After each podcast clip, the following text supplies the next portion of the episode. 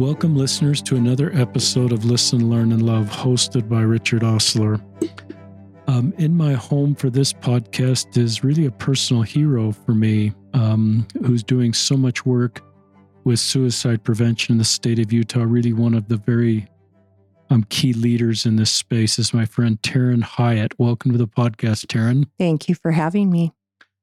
Um, ironically, Taryn's been in our home recording a podcast. There was a short period of time when Questions from the Closet with Charlie Bird and um, Ben Schilaty, they were needing a spot to record a few episodes, and you came to our home, and that episode was recorded a while ago. But when I stepped in space, an LGBTQ ally, and I'm pretty still green in the space for uh, five years, Taryn was everywhere in this space in suicide prevention, with also a focus on helping LGBTQ people stay alive. And um, she's been in this space for 20 years and she'll talk about so she just has a long view.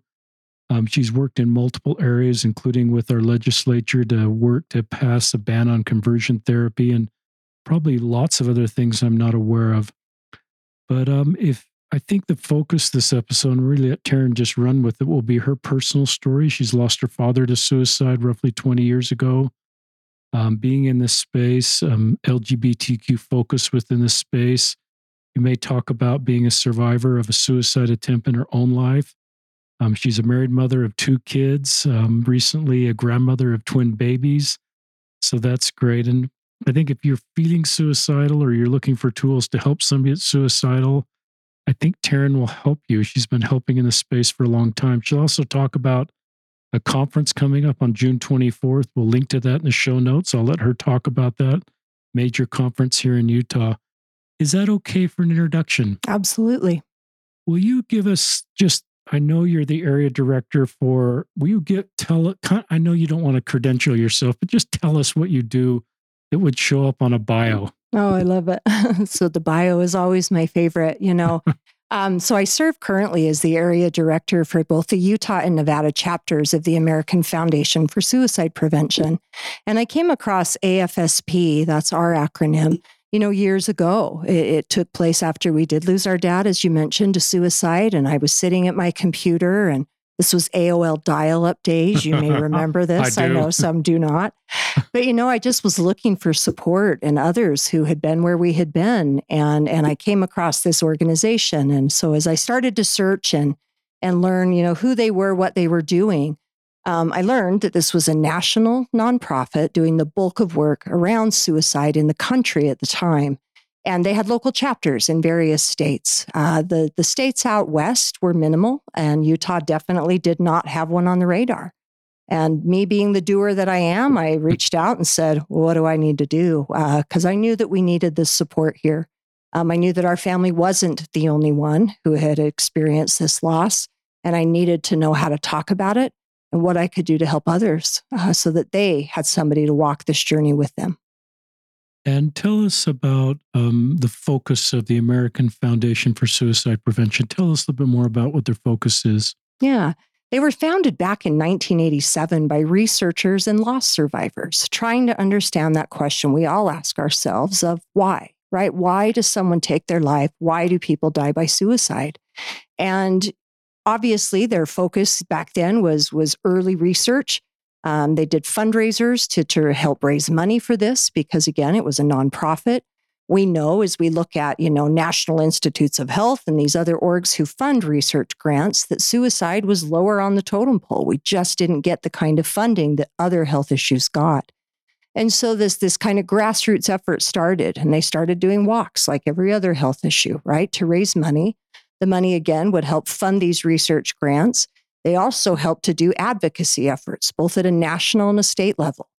And then we also created programming and education, you know, hence the, the conference that you referenced, which I'll speak to. You know, it's that's a key priority is we have to educate people about this leading cause of death so we can do something to prevent it and save lives, but then also to bring hope to people who've been affected. And so we work a lot with survivors of loss, survivors of attempt and experience, and those supporting somebody who struggled, because we know that this affects everybody and wanted to play a key role. And so, like I mentioned, when I came across that org, I thought, okay, you're doing the things I need and I want. So, so what do I got to do? How do we get involved? When you got involved 20 years ago, did you think this would be like a two or three year project? Did you have any idea that this would be really your life mission? No, I had no idea. Initially, my, my thought was, you know, I wanted, I did it selfishly, really. It was to heal. I, I wanted Honest. to learn and, and understand everything I could. I, on some level, knew why my dad died from suicide. We had had very similar struggles throughout our life. And, you know, I did have, you know, my own experiences, but it was i wanted i wanted to be able to communicate that to others right? We had a lot of, of really hurtful things said to us in those early years. Again not because people were trying to be cruel. People didn't know what to say. So you know they offer those platitudes as we do those well-meaning you know hey they're in a better place or you know they're they're you know being looked after all that good stuff but it just it was hurtful. And i think one of the things that was probably the most hurtful was the the, the feelings and thoughts of cowardice, selfishness that I just knew not to be true. I knew that people who got to that space of contemplating ending their life were in what I refer to as a dark night of the soul. You know, and and I love there's a quote my husband shared with me years ago that actually came from David O. McKay that says, you know, often the greatest battles fought are within the silent chambers of our own soul. And I know that, you know, and and yet here so many people are fighting in that without support and help. And I just wanted to be able to give people the support and help so that they didn't have to do that fight alone. Um, I'm already deeply moved just by listening to you. Um, tell us about your dad. Oh, my dad. So my dad, Terry Aiken, um, you know, I grew up in here in Utah in, in Orem. My dad was a really successful businessman. You know, we lived a beautiful life. I was spoiled, country club kid, getting to golf, you know, at Riverside, swimming in the pool. We had four wheelers, you name it. You know, we did. We had a good life. But unbeknownst to us, you know, our dad suffered with one of those those silent battles and and lived with severe depression, uh, pretty severe anxiety and and as we you know grew to learn what i learned is is his really manifests physically. Meaning it wasn't just in his mind right where he would have these bouts of sadness or excessive worry. It was physical symptoms. His stomach was so ill. His throat became you know really inflamed from acid reflux and other things. And and he had just health problem after health problem. That meant surgery. And we know back then that meant opioids and unfortunately not a good understanding about opioids and what that meant.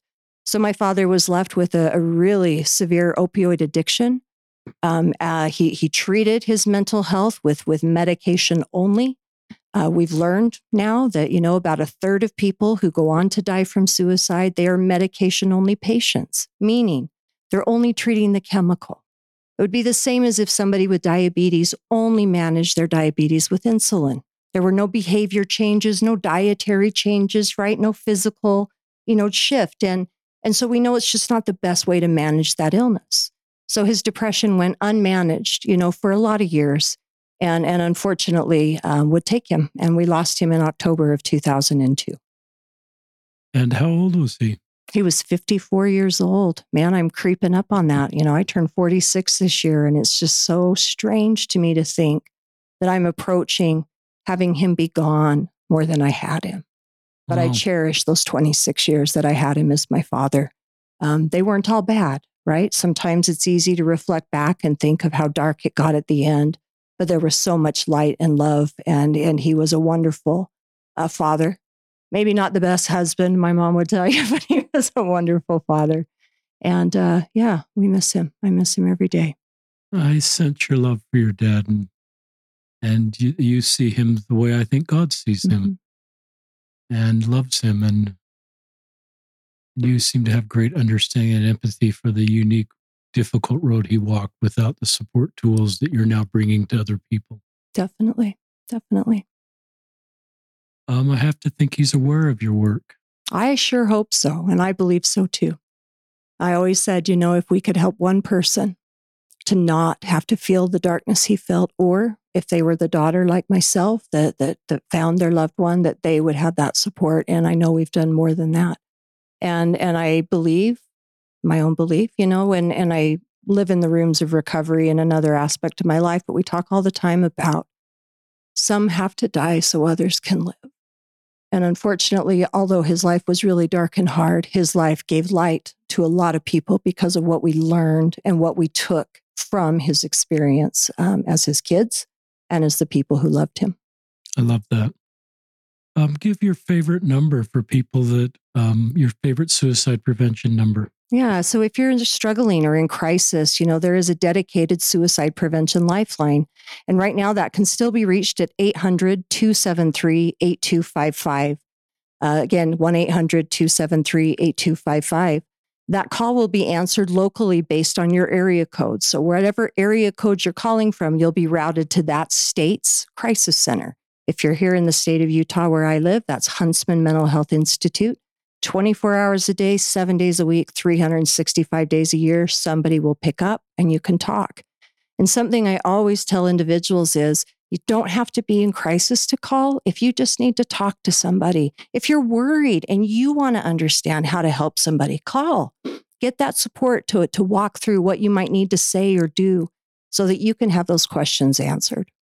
Can you call anonymous? Yes, it's anonymous. Again, I think a lot of people have this misperception that if I am suicidal, they're going to come and, and take me. And, and please know that's not true. What will happen is the mental health professional will assess your situation. They're going to try to talk you through coping strategies and different things to resolve your crisis. Now, if you were in immediate danger or threat to yourself, then yes, we would do like we would for any other emergency, and we would call emergency personnel to come and assist you.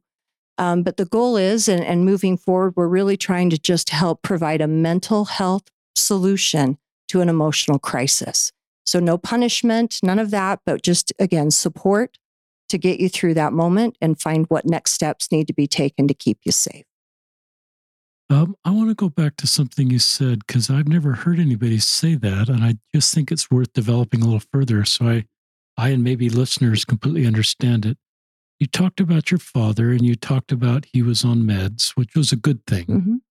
But you talked about that wasn't the complete, you know, solution to solving his mental health issues. And then you talked about physical illnesses. So just yeah. is what's the missing piece again for me and other listeners that missed just what's beyond meds? Is it a yeah. therapist? Is yeah. it so again, sort it's of getting to the cause and yeah, getting thing? into the cause and root of what it is, and and we know that again, the the brain, right? That's where mental health resides, right? The brain. And when the brain gets sick, it often manifests in our behavior. So if you think of depression, right, it changes our diet, it changes our sleep patterns, it changes our mood. And so while yes, medication may assist in some of that, we also have to learn skills and tools so that we can supplement that so that it's the most effective. And really, what we need to continue to look at with our mental health is it is physical health, right? There really is no difference. Again, the chemical that resides in our brain that's responsible for our mood is called serotonin, and it's made in our stomach. You know, most people don't realize that. That's why what we eat affects our mental health. That's why our diet and, and those things we see it play out. That's also why you get a tummy ache when you're nervous, you know, and stress. Sometimes we feel it in our gut because these things are connected. And so we do know that it's important that people who engage in therapeutic interventions, medication interventions, the two together usually work best. For some, they may not need meds at all. It may be therapy only. But we have continued to see folks who only use medications not do as well because they're missing that behavioral component, those strategies that they can use to again shift some of that thinking that comes in a brain that's struggling. That's helpful. Thank you. Yeah. Um, there's other organizations within Utah like UNI. Do you want to just describe the different organizations just so our listeners can? You probably can do this as well as anybody. Just if there's a different focus or different yeah. emphasis, and just kind of give us the lay of the land of the major organizations here in Utah. There's so many good people doing good work. And what we all know right now is that we are in a mental health crisis. Uh, the pandemic has only elevated people's stress. Um, the tensions that we're seeing politically in the world, right, has, has just increased everyone's awareness. And, and so we know that more people are needing access to services than ever before. Unfortunately, we still have a provider shortage, and that's true in mental health. It has been for years and has not changed. But with the increase, we know that more people need support that maybe will not have access. That's why things like the Lifeline, answered up at Huntsman, is so beneficial.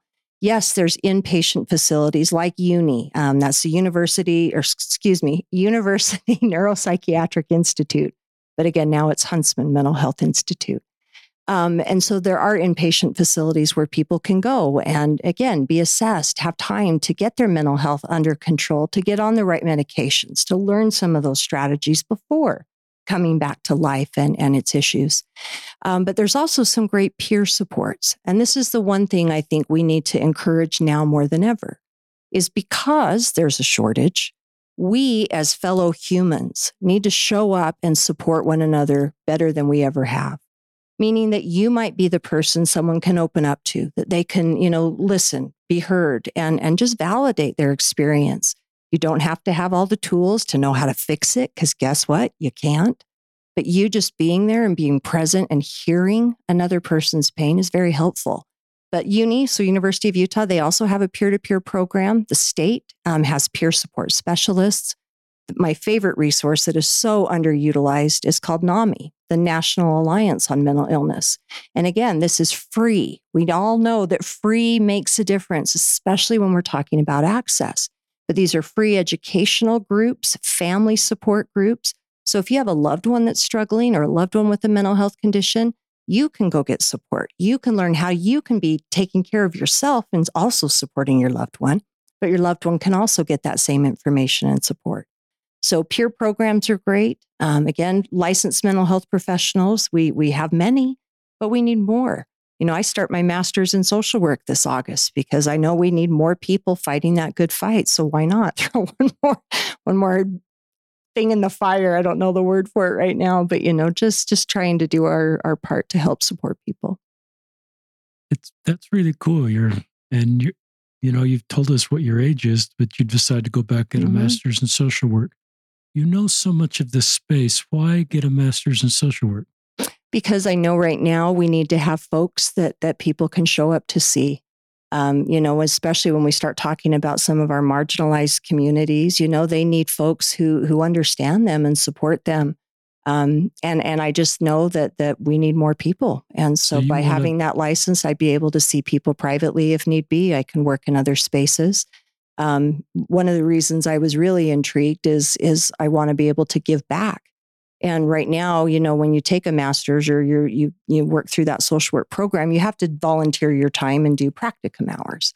And I'm going to do mine at the state hospital. Um, our state hospital is in dire need of more staffing. In fact, they were looking to close more beds. And again, that that can't happen. We need more beds than ever now. We can't afford to lose because we don't have people. So again, I'm a doer.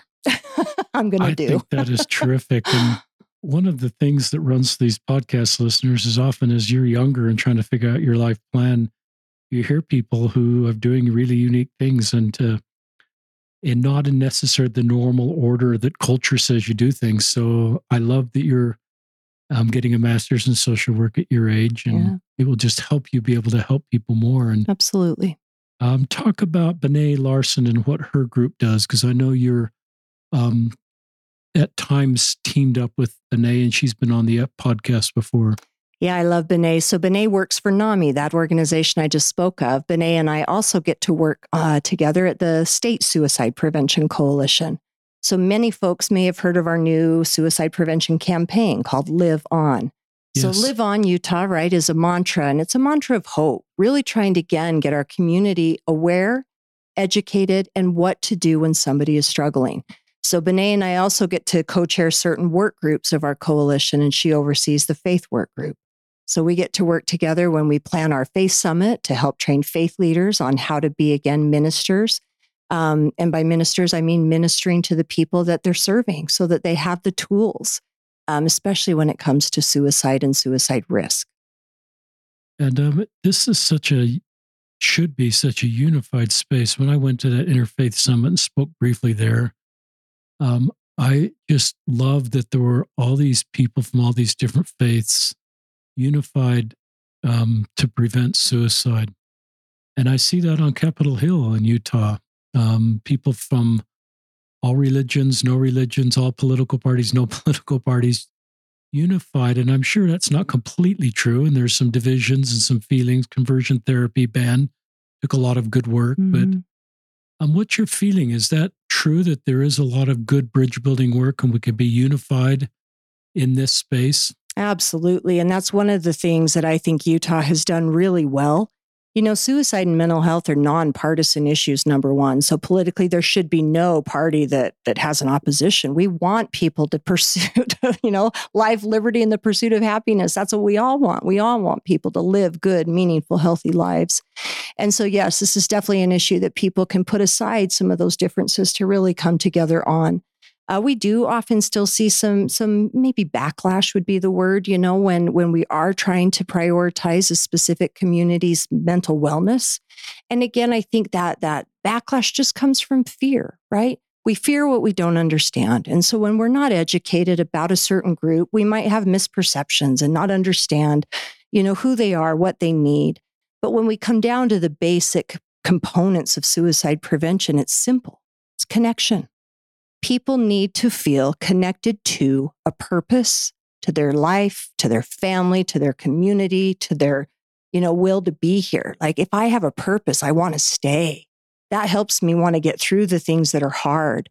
And so connection is really what we've done a good job at, I think, of, of creating, especially amongst all the agencies I spoke of. We all work really well together. We know no one group can tackle this issue. And I believe suicide is the health issue of our time. Um, I just do. You know, that dark night of the soul is more prevalent than ever for so many because of how le- heavy life has become. And just like cancer 30 years ago was not referred to as even cancer, remember we hush hush talked about it? You know, that's how suicide has been. And we have to get this out. And again, it starts with taking care of mental health and, and talking openly about our struggles, getting support, and showing up for each other. Um, one of the things is Taryn and I have traded emails. Um, she signs off with hope. And um, that's a consistent word you're using over and over again. And when you talk about dark night of the soul, I, I like that term because it infers morning. Yep. At some point, there's hope even in the reality of the dark night of the soul. Absolutely. Um, there's hope that there is a dawn. And I think that's one of the greatest gifts you're giving to people in the organizations you work with is hope. Yeah. Because again, right, the sun always rises. It always rises. Even on the cloudiest day, the clouds part. Even when the rain is pouring down, eventually it stops. And, and sometimes those feel really long.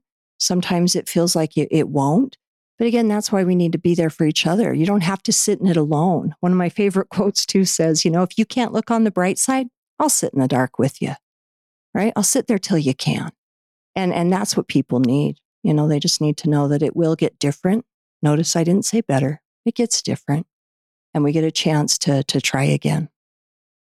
Talk about the event um, that's an LGBTQ focus, I believe, on June 24th. And listeners will link to this in the show notes. Yeah, you know, this last legislative session and, and really nationwide, right? We've just seen a, another barrage of bills that are really targeting our LGBTQ community. And um, you know, we we witness firsthand the impact that that has on individuals. And and personally, when I listen to a lot of the things said, especially at our legislature, you know, there was just so many statements that were callous and and just uninformed. You know, comparing trans people to to horses, if you will, and just hurt my soul. And I'm not even a trans person. I can't imagine how that would feel.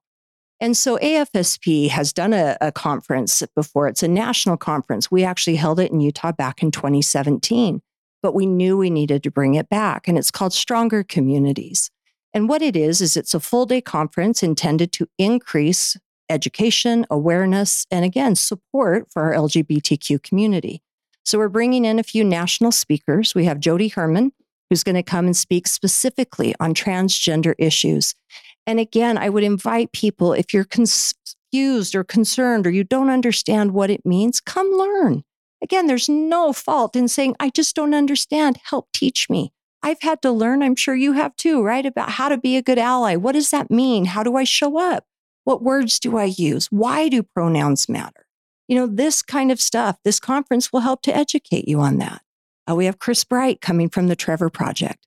The Trevor Project is our LGBTQ suicide prevention resource that does so much good work. And then Jeremy Goldbach is coming, and his whole presentation is on connection. And, you know, a good friend of mine, Deb Coe, we talk about this all the time is connection, again, is the antidote to suicide. It's the antidote to a lot of stuff. Um, but uh, his will be really powerful. And then we'll have some local uh, speakers that'll do some individual breakouts so we can highlight the good work being done in our state. But again, it's really intended just to make our community stronger. LGBTQ people bring so much value to our lives. They deserve to feel safe. They deserve to know that they have a space, and they really deserve to know that they belong in Utah. And so that's what this conference is all about. So, yeah, June 24th, it'll happen here in Salt Lake City at the University Park Marriott. And so I don't need to be a mental health professional or I can just be someone that wants to learn how to better help people. Absolutely. That... And if you are a mental health professional, we'll give you some continuing education credits so you can get those knocked out as well. And we also have scholarship opportunities. So if you can't afford it, reach out to me. Um, I will provide that. We've had some amazing community supportive sponsors that we have we have funding to be able to provide that. So so join us. How do people reach out to you? Yeah, so you can reach out to me at Taryn Hiatt, so T H I A T T at afsp.org. Um, my information is on our local Utah chapter page as well. So just afsp.org slash Utah. That's where you'll find more information about the conference as well. And we'll put that in the show notes.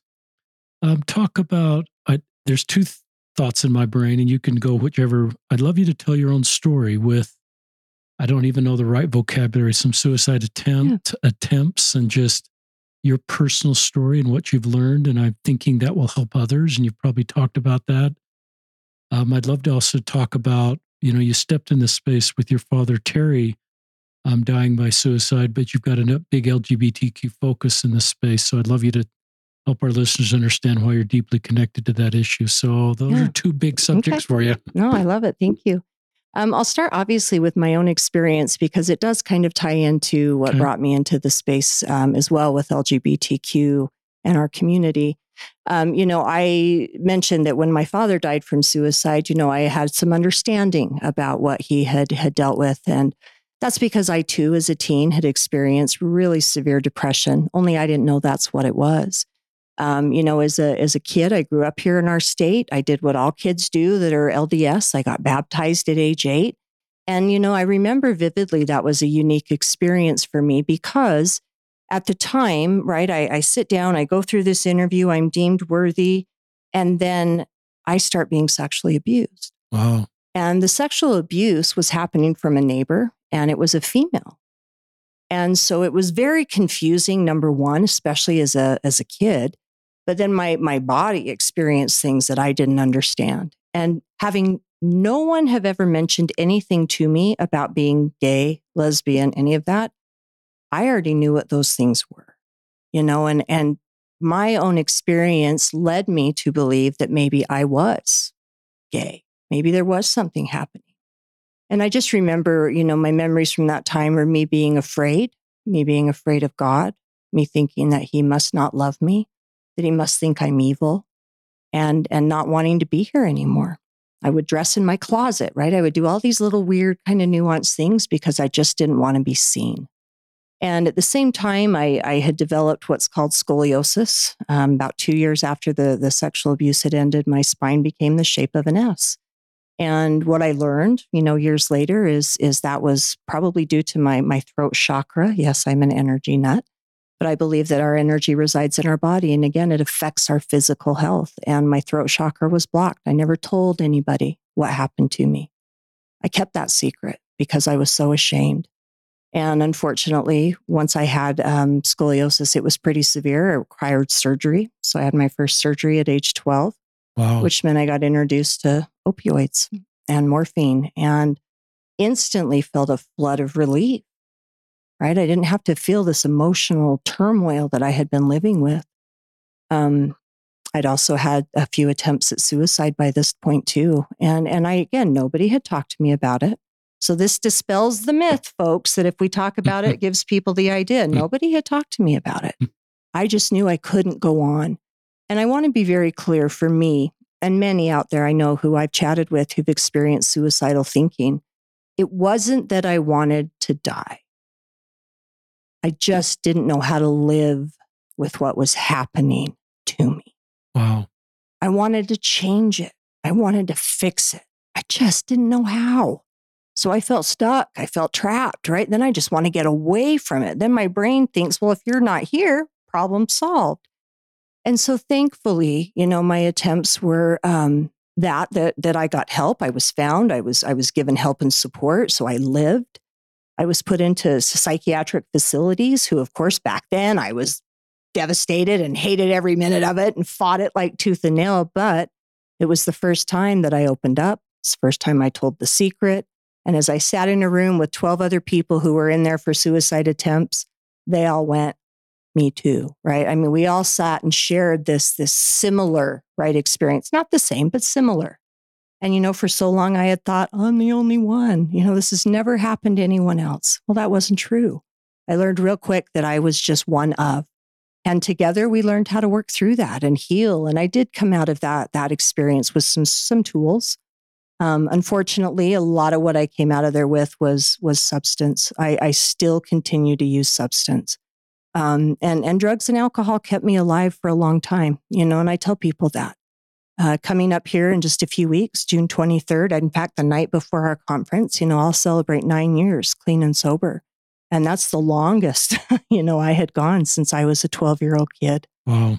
And, and that was a journey, right? That was a journey through a lot of life to figure out what other tools can I use. So again, going back to the, you know, my dad and the medication, drugs and alcohol, yeah, maybe kept me here, but they never gave me the tools to cope with. They never gave me the strength to look inside, to figure out what it was that was really eating me alive so that I could face it for once and for all and be done.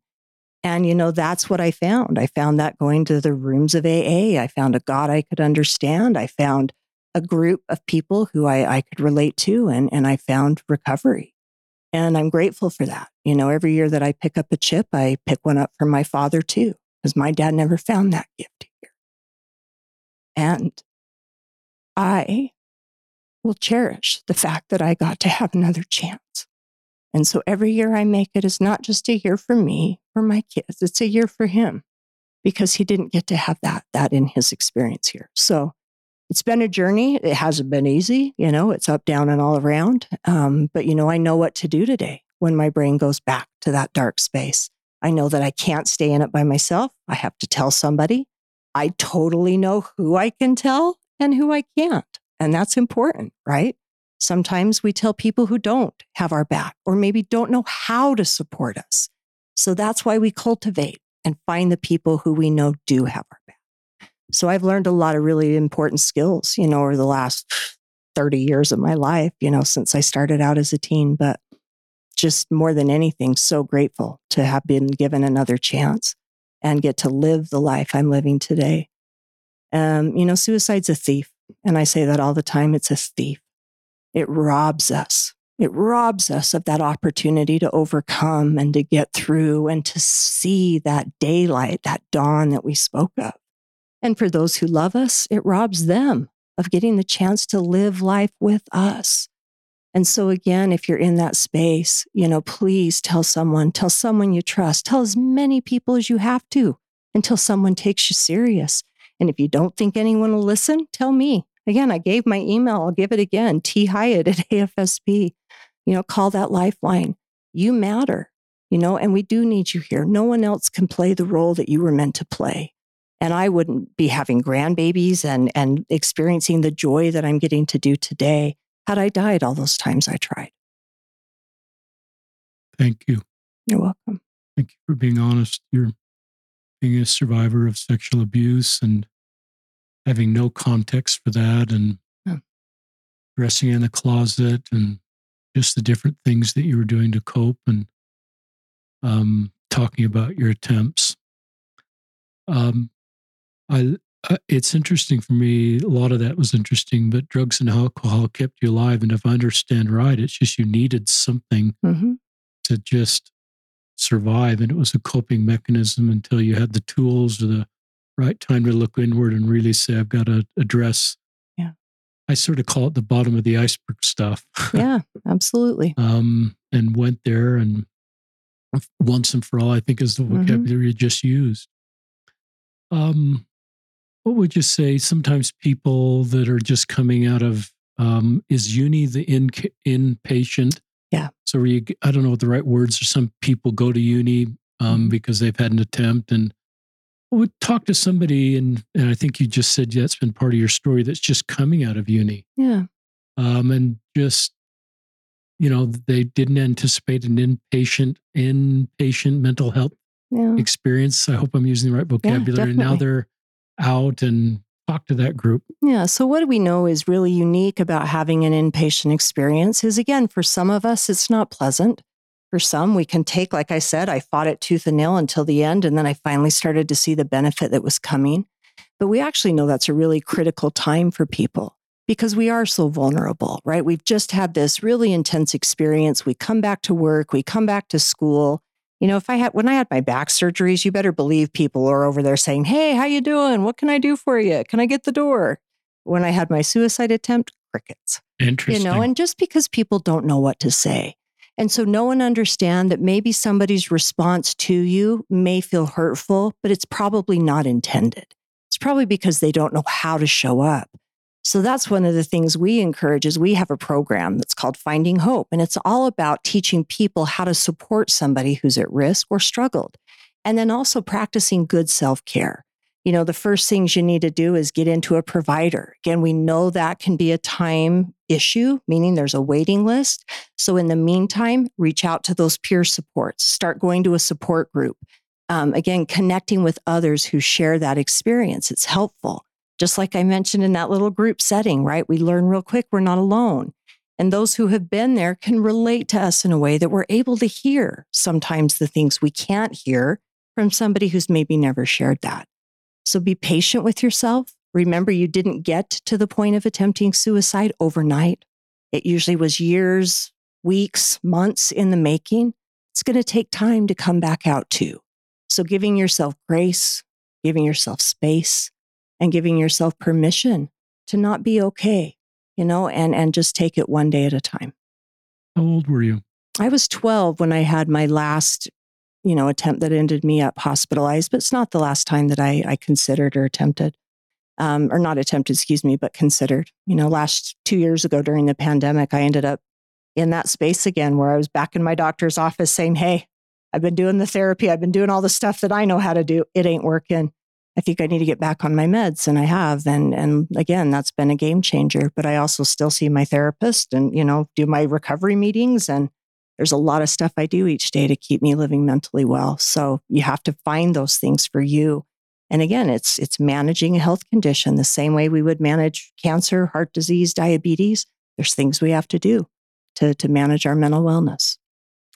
I love that you just shared the little bit because my assumption would have been since you're such a a voice in the state space in the state of Utah that your your personal journey is kind of over and you're at the finish line and I think what you're teaching us is there's no finish line. There's no finish line and, and there's no linear. Yeah. And there's no linear. No but linear what process. you understand is you're very self-aware of your situation. You're very honest with your situation and you're very willing to say this is my pet. These are the things I need to do when I realize this is where I am. And I'm strong enough and self aware enough to do that stuff. Yeah, absolutely. Because again, I know where it takes me if I don't. And today it's not acceptable for me to go back to that space. I want to live. I want to be here. I want to be present. So I'm willing to do the hard stuff, the EMDR, the therapy that we're like, ah, do I really have to revisit all that garbage? We do, right? We revisit it just enough to to get a shift and a change and and then we get better. And again, we might ebb and flow and go back, but there is hope. And again, I, I know what works, so I continue to find those things. Anything else you say to somebody that's just come out of inpatient? I think the other thing I would encourage is again, find your support people. Um, remember that sometimes the people who love us most may not be those people. And that's because this takes an emotional toll on them as well. Um, it's hard to watch your loved one struggle because we feel powerless. We don't know what to do to help them. We don't know how to fix it, and we want to. So encourage your loved one to get support. You know, establish good boundaries with people. Um, you know, establish boundaries for yourself. Maybe it's, you know, that you don't go back to that toxic relationship. You don't get back on social media, you know, whatever those things are um, you know, find the things that help to fill you up and do more of that, right? Versus doing the things that deplete us and take us down. Um, anything else on that segment before you want to shift to LGBTQ? No, I think that's it. That was terrific. Thank, Thank you. you. for your courage to just Yeah. share your story. Um, I think it helps other people. This is not just theoretical for you. This is Mhm. real life. Yeah. Um, before we shift to the last segment, you that are regular listeners just could guess I'm going to read my favorite quote, which I can't find in my stack of papers. Um, it's The Wounded Healer. That's by Henri Nouwen, a Catholic priest. A minister's service will not be perceived as authentic unless it comes from a heart wounded about by, by the suffering about which he or she speaks. The great illusion of leadership is to think others can be led out of a desert by someone who's never been there. And um, you know this desert. You have Mhm. been there and you have been a wounded healer for hundreds and hundreds. And that's something that may give hope to the dark night of the soul for those of you that are in the dark night of the soul as you can follow the path, hopefully, that Taryn's been able to follow, that you too can do what Taryn's doing. It may not be on a statewide or a national level. It may be just on an individual level. It may be in your own family or circle of friends, but it's a great gift to help people have hope in the middle of the dark night of the soul. Absolutely. And I'm no one special. I'm just one of God's kids, same as you. And if I can do it, you can do it. I believe that with everything in me. You know, God doesn't play favorites. He doesn't give any one of us things that the other one doesn't get to have. And I believe that. I believe that. Talk of, talk about LG, our LGBTQ friends. Yeah. You know, LGBTQ people have always had a special place in my heart. Um, as a young kid, you know, I grew up with an aunt. It was one of my mom's sisters who I just loved. And I always knew she was just a little unique, uh, quirky, if you will, when we were growing up. She gave the best Christmas presents. I think when I was 16, I got hot pink sparkly shoelaces and I loved it. But you know, one thing that I came to learn about my aunt is my aunt identified as a lesbian and, and had a partner. And unfortunately, we went through a lot of our life never getting to meet her partner because she stayed away. And, and that hurt my heart that she couldn't be a part of and feel included and loved, you know, here. And so I, I knew that, that that was something I wanted to, to change and be inclusive. I also worked as a hairdresser for years and, and worked at Paul Mitchell schools. And um, one of the, the greatest gifts I got to have there is just meeting such an array of fascinating humans. And there are so many students I could name by name, but I won't for their own sake. But you know, just that that opened my eyes to how important it is that people have a place that that loves and accepts them. And then a few years ago, you know, when uh, Troy Williams from Equality Utah approached me and we were chatting about, hey, we're going to do this conversion therapy ban. What's it going to look like? You know, I had one of my own um, family members come out and let me know that they had gone through some of that conversion therapy um, trying to change themselves to again pray away the gay and and just just because they wanted to live and be accepted here. And so it only solidified the the drive i already had that that all people all people need to have a space where they feel loved accepted a part of. And yes we were going to stop doing anything that caused harm like conversion therapy and and those practices. So i was all in. I was all in I love that. Talk to um, LGBTQ people that right now are in the dark night of the soul, um, which is a little different path than if I don't want to compare paths, but if you're trying to fit in, like you talk about, and Mhm. doing everything you can to fit into a heteronormative world, and it's just not working, um, that can put you in a pretty dark spot, as you know. totally Um, talk to that group. You know, I had an interesting experience just the other day that that really kind of drove this point home. You know, I I proudly fly a, a pride and a trans and an inclusion flag and have a, a darling little male person who comes and drops off my mail and and one day when when they brought me my you know lovely IRS bill, um, we joked. I said, "Really, where's my million dollars? But I'll take the IRS debt." Uh, at any rate, my flag was was blowing in their face, and I said, "Oh, I'm sorry, my flag's attacking you." And they rephrased it and said, "No, it's wrapping me in love." And when I saw this individual a few days later, I could see the distress and and that they weren't okay. And when I asked and inquired, you know, they opened up and said, I, I'm not, and I am in that dark night and I am in that space. And that I've been trying to end my own life for over 20 years. And I just said, wow. I said, well, you know what? How about today? Let's let today be the day that we start living, that we start finding you that group of people who does support you, who does have your back, who does want to see you thrive and live and enjoy your best life. And, you know, that's what I've seen time and time again. I can't relate in every aspect of what your life might be. I wouldn't even try. But I do know that you deserve to be loved, accepted, felt a part of. And I want to do whatever I can to create a community that, that you flourish in, right? That you see that in yourself, that you feel that, that you don't have fear of going out and, and being, you know, misgendered or somebody being offended by your use of pronouns or the bathroom you choose to use or my goodness even who you love. You know i want you to have the same rights that i've always had as a cis woman. I never had to come out to my parents and say hey guess what? I like boys. You know why do we do that to lgbtq people? So instead why don't we look at it as they let us in? You know they let us in on their life and and i value those who have let me in on their life and I just want to see them continue to thrive and, and do well. Talk, um, introduce, neither of us are trans, mm-hmm. introduce um, trans people to our listeners that have never heard a trans person experience or um, you're obviously very connected to that issue from a legal standpoint, from a therapy, from a suicide prevention. Tell just our listeners about a trans person.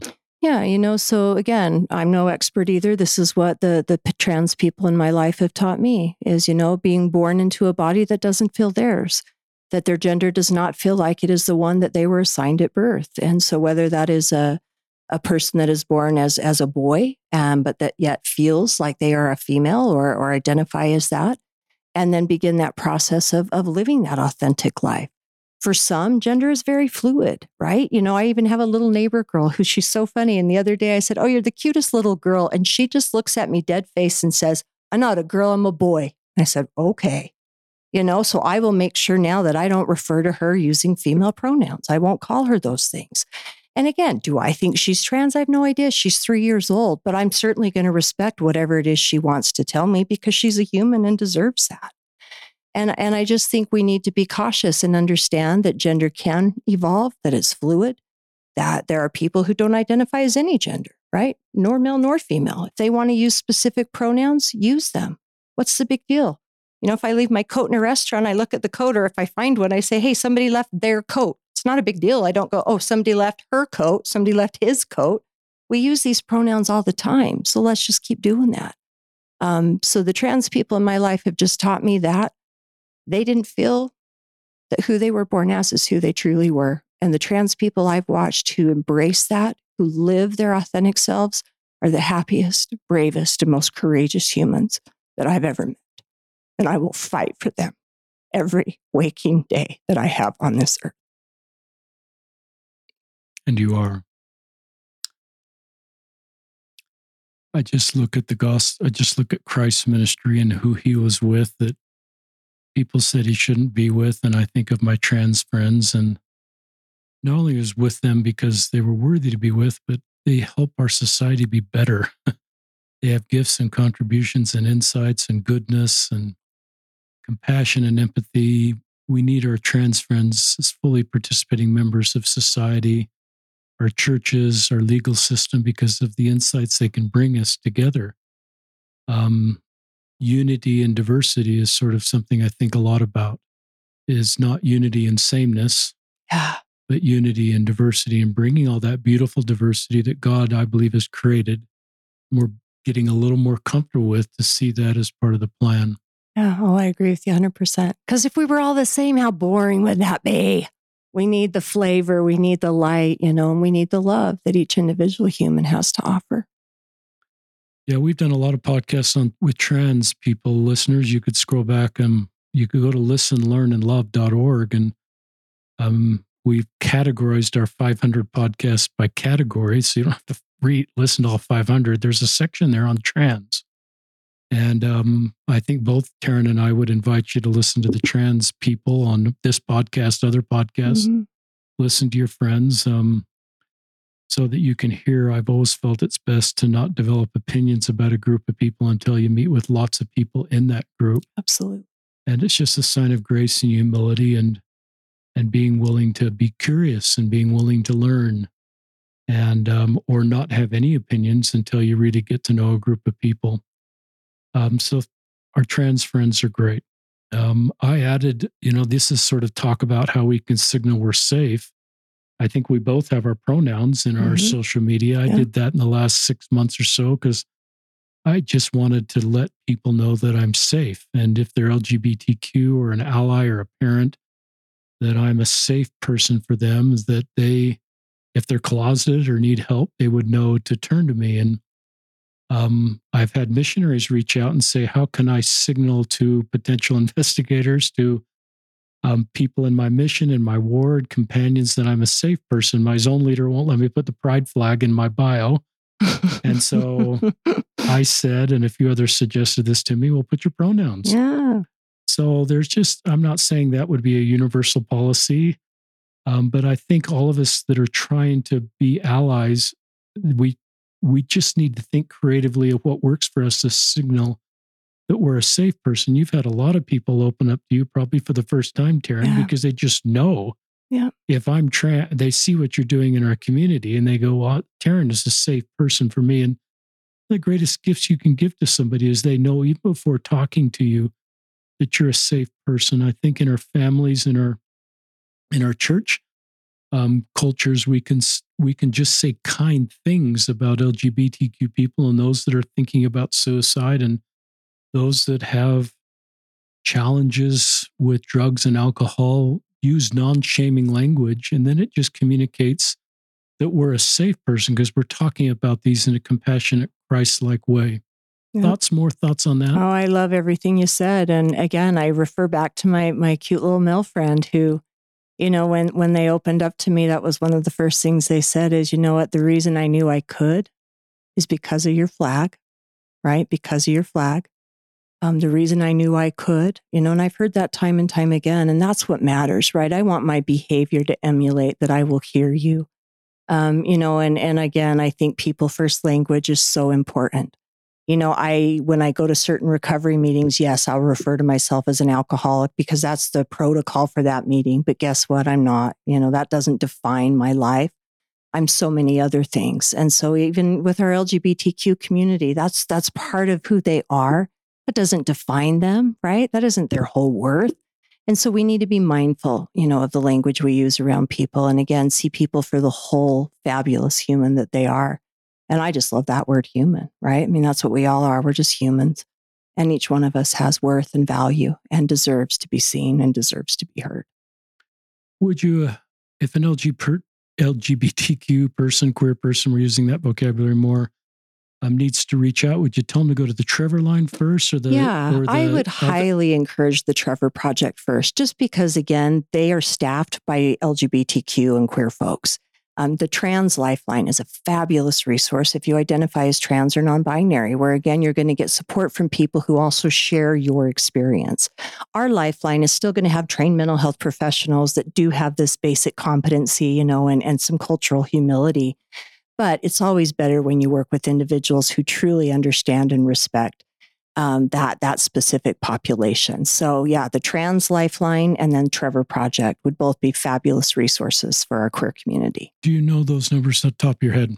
Those are the two I don't because they're longer, but we'll get them we up will for put you. Them in the show yeah. notes, listeners. Yeah. Um, I didn't realize there was a trans dedicated yeah. line. If I'm a parent of an LGBTQ child, would those line numbers be helpful Absolutely. Because again, you can call, you can talk, you can ask questions you know, that's why I love that we're seeing more resources pop up for friends and family who are trying to support. One of my favorites was a friend reached out to me the other day that says, you know, my niece has come out as bisexual. I don't know what to do. And I'm like, I love that you're asking. Yeah. Right. I love that you want to know how to show up and support her. So again, that's one of the beautiful things about these resources is families can use them too. Um, I don't know if you went to Love Loud. I bet you've been in the past. I've been in the past. I missed this time because we were at the hospital. the twins. I listened to um, David Archuleta's mm. talk, and then he sang the song "Glorious." That I think the, there's a version that he's written.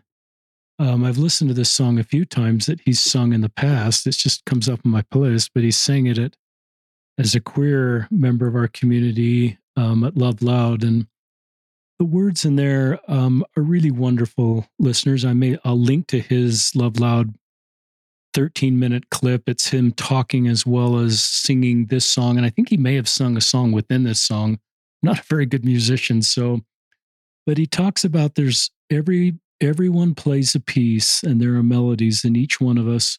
Oh, it's glorious is one of the verses. It's like a symphony. We just keep listening, and pretty soon you'll start to figure out your part. Um, pretty powerful words. I'm reading this song in the wrong order. Um, but you'll find out that there's a purpose. It's been there within you all along. And his first um, section is there are times when you might feel aimless and you can't see places where you belong. But I think that's one of the greatest gifts we can give people is to feel like they belong. Absolutely more about that concept of connection and belonging. You've talked about that. Yeah. We keep talking about that. Yeah, no, and we and I loved his thing. I had many people share that with me and watch David Archuleta's performance, and man, was that powerful. And that's why Love Loud, right, has been such an amazing experience, is because that's what it's instilling in people is that you belong here, you matter. And, you know, whenever we talk protective factors against suicide, one of the first things we talk about is that social and community support, that social connectedness because we're human. Human beings are social creatures. We need others. That's why the pandemic became so difficult is the isolation, the being away from, the pulling back from, not being able to see the people who maybe did support us. And so, you know, when, when people were initially reaching out to us saying, oh, what can we do? You know, we said, we're doing it. We're coming together. You know, something that the media would have you believe is that suicide skyrocketed during the pandemic, when in fact it didn't. 2020 was the second year we saw a decrease in the national suicide death rate. And that's because people hunkered down and came together. I wish that it didn't take times of hardship and a global pandemic for us to unify and do that. But when we do that, that provides support for people. Um, there's another gentleman, and I'm blanking his name right now, but he also talks about even the, you know, uh, counterproduct to addiction is also that connection um, you know, when I feel again connected to, it doesn't want, lead me down some of these paths that that we find ourselves in. So, yeah, connection is the best form of of suicide prevention. I believe that to my core. I love that. Um, we're kind of coming to the end. What, what else is on your mind you'd like to share with our listeners? I just want to share that I think right now more than ever, you know, and I, I've said this a lot as of late. It's just that right now more than ever, we need to really be be present and showing up for each other be willing to have those real conversations. You know, we all recognize when someone's struggling, and I don't care if it's the stranger on the street. Yeah, I'm that lady. When I see somebody who I can tell is upset or seems like they're off, say something. What if you're the only one who does? You know, when I when I talk to people who've attempted suicide or survived some of that, you know, most of them will say I felt so invisible in my life. I really didn't think people saw me or cared because that's what depression does, right? It lies to us. And so just being willing to, to again, say hi, you know, wave at the person on the street. Not how are you as we keep walking. How are you if I'm going to stop and actually listen to the response, right? But we just need more of that. We need the human interaction we've gone without for so many years now with the, again, the pandemic. We've missed that we need to come together and connect more than ever. So have those real conversations, seize those awkward moments and and just love on each other a whole lot more. Yeah, and we can all do that. I love the way you talk about uh, I you know, we can all do this. Yes, you're going to be a master's in social work at some point, but we don't need to get that clinical training to do the thing. Everything you've talked about is within our control, assuming we're a good, reasonably good spot to be able to help others, but maybe helping others helps us help ourselves. Um, the talk in our local LDS congregation, giving a shout out to Kristen Ashton, who I just believe got her doctorate degree, maybe in socials work. So it's Dr. Kristen Ashton. She talked about compassion a lot in her talk. And you made me think of this, Taryn, but she talked, and I t- texted this to myself. Um, she talks about what the world needs now is love, and she talks about that song. I can't remember the mm-hmm. artist, and um, just the world needs now is love, and I can't sing Sweet it. love, it's the only thing that there's just too little of, right? Exactly. What the world needs now is love, sweet love. Yeah, that's totally what we need. and so I've heard that song my whole life, but I started to just listen to the lyrics now. And it's such a simple formula, but it's a timeless and needed formula. And then she went on, um, You did that really good Oh, spontaneously, Taryn. then she talks about compassion. And she went on to sort of make that an action word versus just a statement. She talks about what you're teaching us also. It means with suffering, suffering with another. And she even invites us to replace the word compassion with suffer with. And to me, that's just being what you're saying is present, listening, acknowledging the pain, and deep, authentic connection. Yeah, that's it. And for those of us that are part of religious faith, I think that's part of our, you know, part of our reason we're in these faiths is to lift the burdens of others. And you're doing that in remarkable ways, Taryn. And I think that's how God works to bless a lot of his children is through other people coming in their lives to do the very things that Taryn's inviting us to do. Um, so, Taryn Hiatt, you're awesome. You're one of my heroes. You may not like to hear that word, but thanks for sharing your own story. You're the wounded healer. Um, you're doing so much good in our community. You're a bridge builder. Um, you're everywhere I go on social media and what you're doing and what I read in the paper. Um, and you're just one of your Brene Brown's braving the wilderness because you just belong everywhere. You're in all these different circles. Um, and to me, that's what the Savior did. He was in all these different circles trying to do good wherever he went, and he was comfortable in all those different circles. And you help um, show us how to do that. So I think our joint invitation is just to act on the impressions you felt in this podcast. If you're um, have feelings of suicide, I would guess some thoughts came into your mind on how to get in a better place emotionally and act on those. Write the two or three things down, not a 20, a 10 item list, two or three that you're actually going to do. Um, if you're a parent and worried about somebody, act on your impressions. And if you're just trying to do better in the space, act on your impressions and what you can do. And it may just be coming to a summit or um, learning better skills and better vocabulary so you're comfortable with these kind of conversations. Um, do you want to just talk about QPR training real quickly? Yeah, yeah, definitely. So there's so many gatekeeper programs. That's what we call them. That's and it's good. again, it's a program for people who just want to support others. QPR stands for question, persuade, refer. And again, it's a skill building training that will help you identify when somebody's having thoughts of suicide, how to ask them the question directly, where to refer them to get help. And again, persuading. Remember, we can't make people get help if they don't want it, but we can encourage. And so it just helps you have that practical conversation to support somebody who's at risk. It's great. And I think you mentioned Deborah Coe earlier in the podcast. Yes, that- I love Deborah Coe. She's one of my heroes too, just like you, doing good work. Deborah, you deserve a shout out. And I know you've been really working hard on QPR wherever you go. And it's a team effort. We all just do what we can in our Yeah. area of influence. So, um, listeners, thanks for joining us. This is Terrence Hiatt and Richard Ostler signing off on another episode of Listen, Learn, and Love. And all the things we've mentioned um, will be in the show notes, all the links we've talked about.